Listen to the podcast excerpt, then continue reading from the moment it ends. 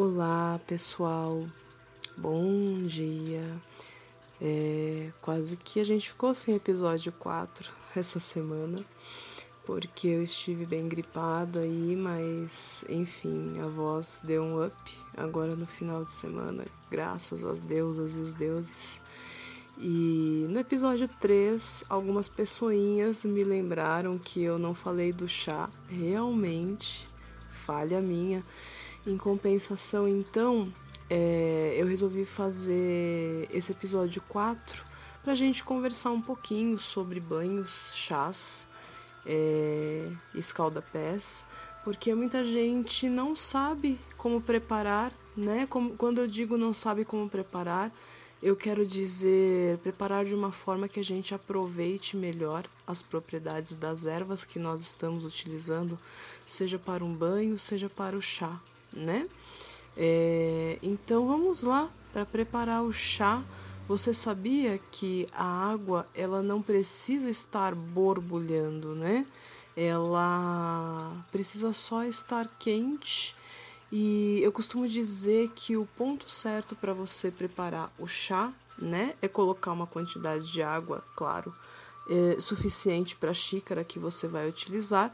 Normalmente é entre 220 e 250 ml as xícaras comuns, a não ser que você use é, uma xícara maior que isso.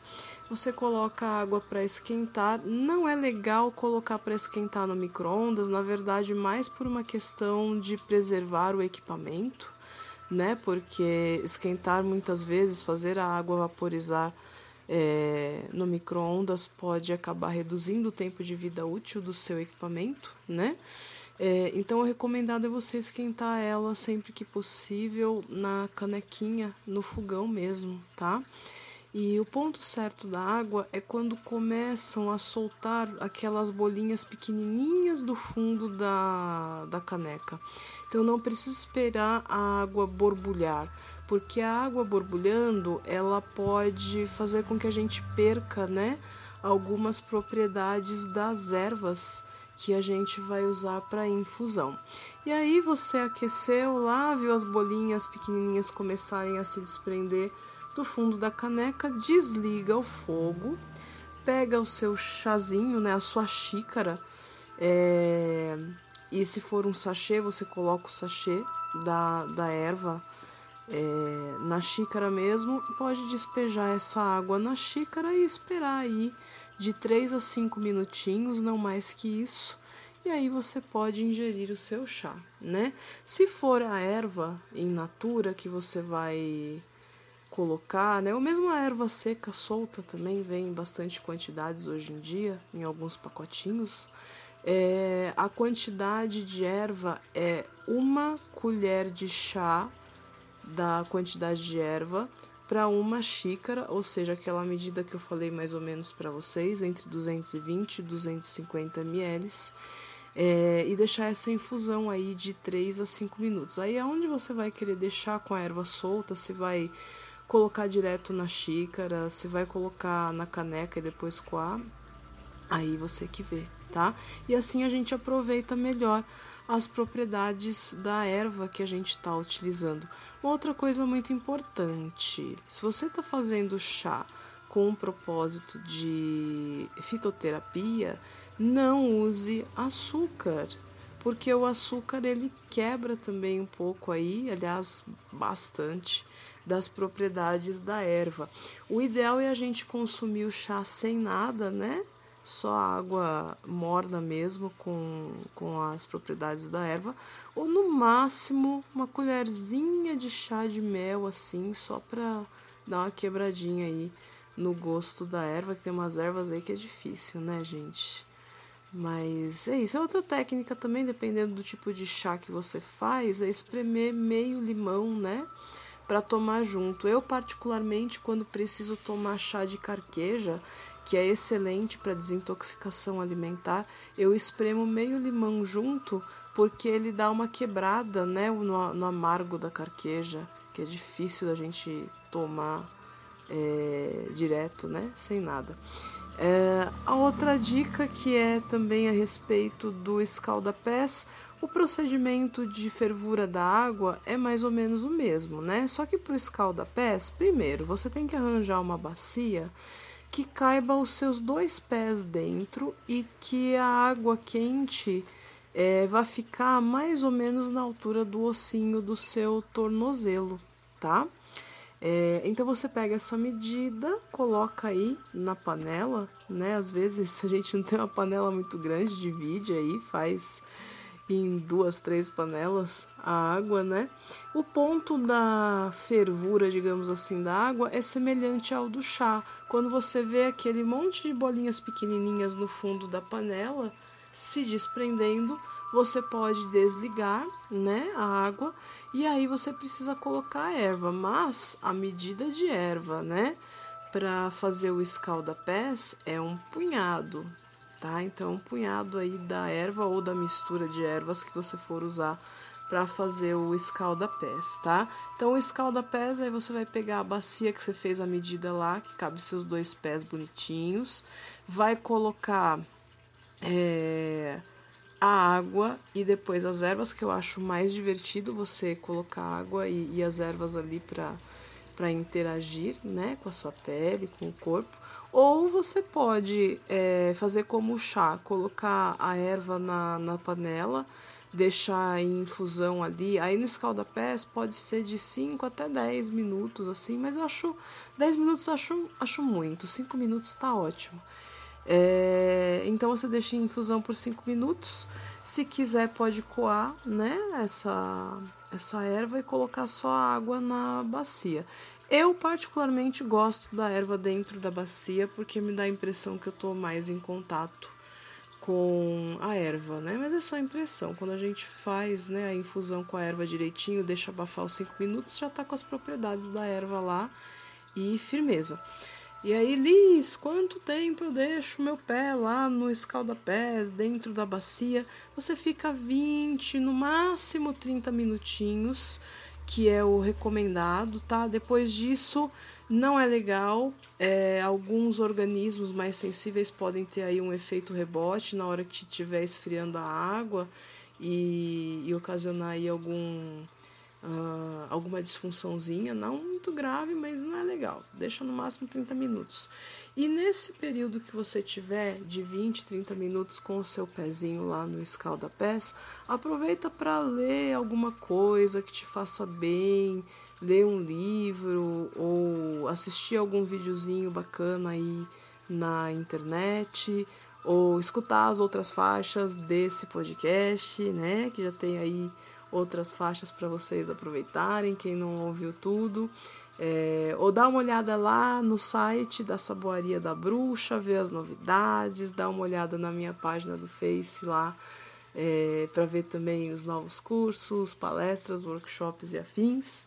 Enfim, aproveite para relaxar, né? É, eu conheço gente que faz até é, o serviço completo, já faz uma máscara de argila para beleza, aí faz o escalda-pés, né? E aproveita mesmo para tirar esse tempinho, porque o mundo anda tão corrido, né?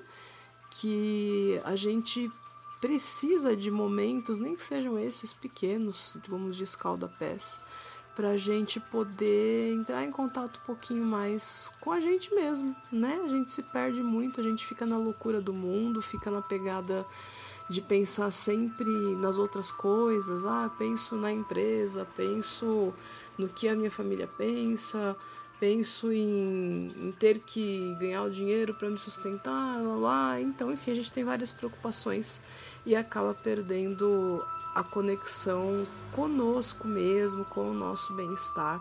E esses são pequenos momentos que a gente deve aproveitar melhor, né? Uh, outra forma de banho bem conhecida é o da canequinha, que você vai pegar cerca de um litro de água, que geralmente é, é a capacidade dessas canequinhas que a gente coloca para aquecer no fogão. Mesmo processo de infusão. Tá lá um litro de água, começou a soltar as, as bolinhas do fundo, você desliga, coloca a erva ou as ervas, aí a gente pode usar um punhado também é, para o banho de caneca. Pega esse punhadinho, põe lá, deixa cinco minutinhos, né? Abafa. E aí você vai tomar o seu banho normal, com shampoo, sabonete, condicionador, etc. E a última água de enxágue, você vai usar essa água aí que a gente deixou em infusão. Então, é, dá para você preparar, geralmente dá o tempo certinho. Quando você prepara é, e aí você deixa lá os 5 minutos né, infusão, leva isso para o banheiro, né? É o tempo de você tomar o banho e já jogar essa erva em infusão. Pode jogar geralmente da cabeça aos pés. As únicas ervas que eu não recomendo assim muito você fazer infusão e jogar a partir da cabeça é a ruda e o alecrim, porque tem gente que, que toma um, um choque aí e são ervas muito fortes que a gente fala, né, energeticamente. É, mas enfim, se você não for muito sensível, tudo bem.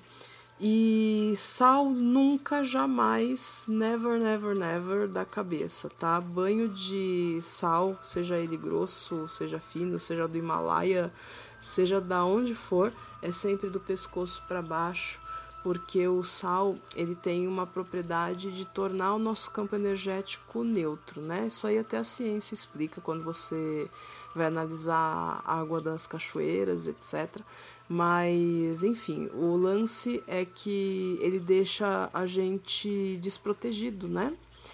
E não é a mesma coisa que a água do mar, tá? O, sal que a gente usa é outra, outra pegada energética, não é a mesma coisa que a gente toma banho no mar, tá? O mar pode, porque você tá no, no meio, né, no todo da, da natureza ali, que não é artificial, não, você não está forçando, digamos assim, uma propriedade do sal para tirar as cracas, né?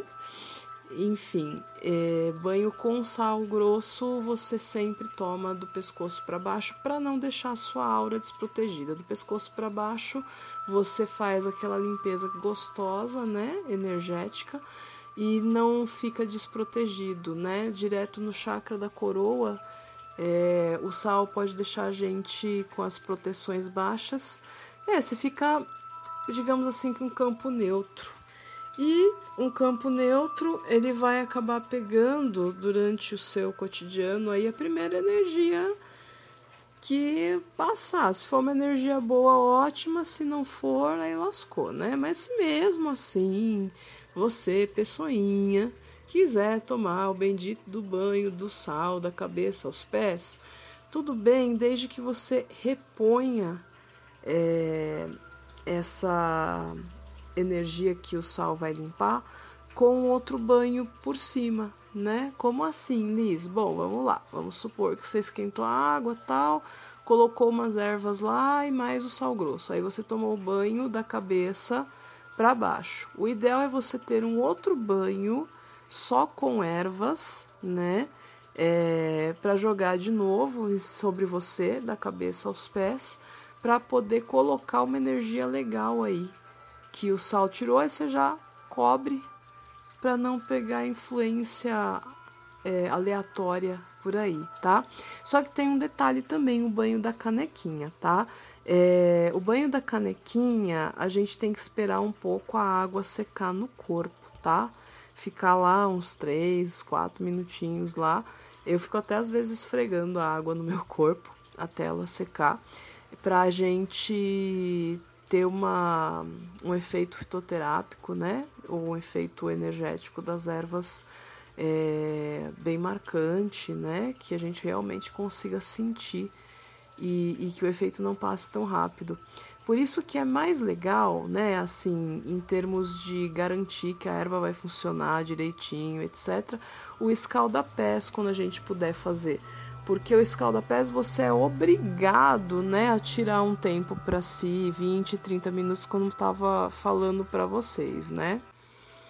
Então, além de você ter certeza que as propriedades fitoterápicas elas vão atuar no seu pé, que inclusive é uma zona reflexa, né? Ou seja, é, é uma zona que contém vários pontos que representam os órgãos e partes do seu corpo, por isso que a gente tem a massagem, né, reflexologia, que super funciona, super dá muitos resultados.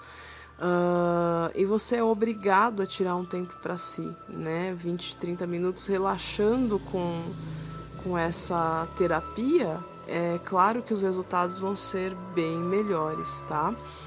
Uh, isso falei para vocês aí, na falta de ter deixado a dica, né?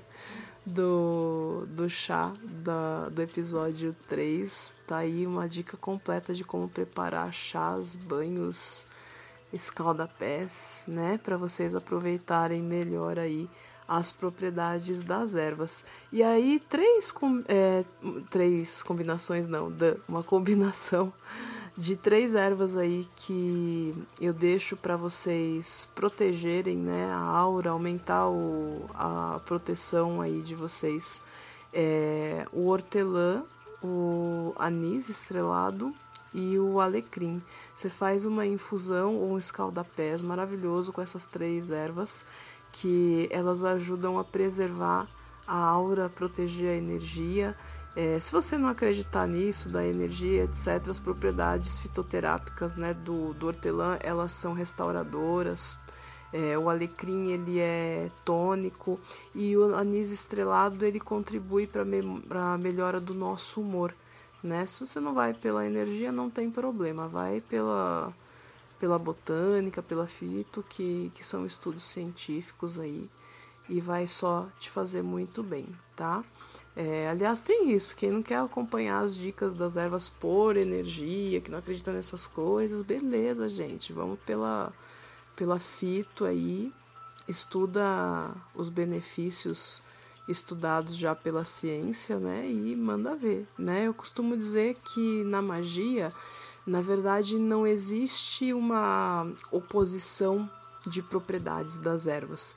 Existe o complemento. Se você sabe, é, através do estudo científico, da botânica, para que serve aquela erva, você tem noção da utilização dela no campo mágico também, tá certo? É isso, gente. Espero que vocês tenham uma ótima semana. É, contem para mim aí as experiências com as ervas, com os chás, se vocês têm feito. É, eu tenho recebido os feedbacks assim mais é, pessoais. O pessoal tem me mandado mais mensagenzinhas aí pelo direct no Insta, é, pelo WhatsApp, tá? E fiquem de olho, a gente vai ter curso de bruxaria iniciando no primeiro domingo de maio aqui em São Paulo, presencial. É, vai ser das 11 da manhã às 16 horas. Os encontros vão ser todo primeiro domingo de cada mês, serão 13 encontros. E se você quiser mais informações, entre em contato comigo. É, entra lá no meu, no meu direct no Insta ou pelo e-mail, enfim, deixa o seu comentário, né? É, o meu WhatsApp é DDD 11 99887 8873. Se eu demorar um pouquinho para responder, por favor, entenda, não me xingue, porque são muitas coisas fazendo para uma, pessoa só. Enfim, é, qualquer coisa, manda um recado, gente. Eu sei que para mandar recado todo mundo dá um jeito, não é mesmo? Então é isso, uma ótima semana. E não percam aí os próximos episódios. Estou adorando fazer o, o, podcast, na impossibilidade de gravar todos os vídeos que eu gostaria de pôr em dia no YouTube, mas vai dar tudo certo, tá tudo caminhando para colocar em dia todas as, as redes sociais e afins. Um grande abraço, um grande beijo, uma semana abençoada a todos vocês.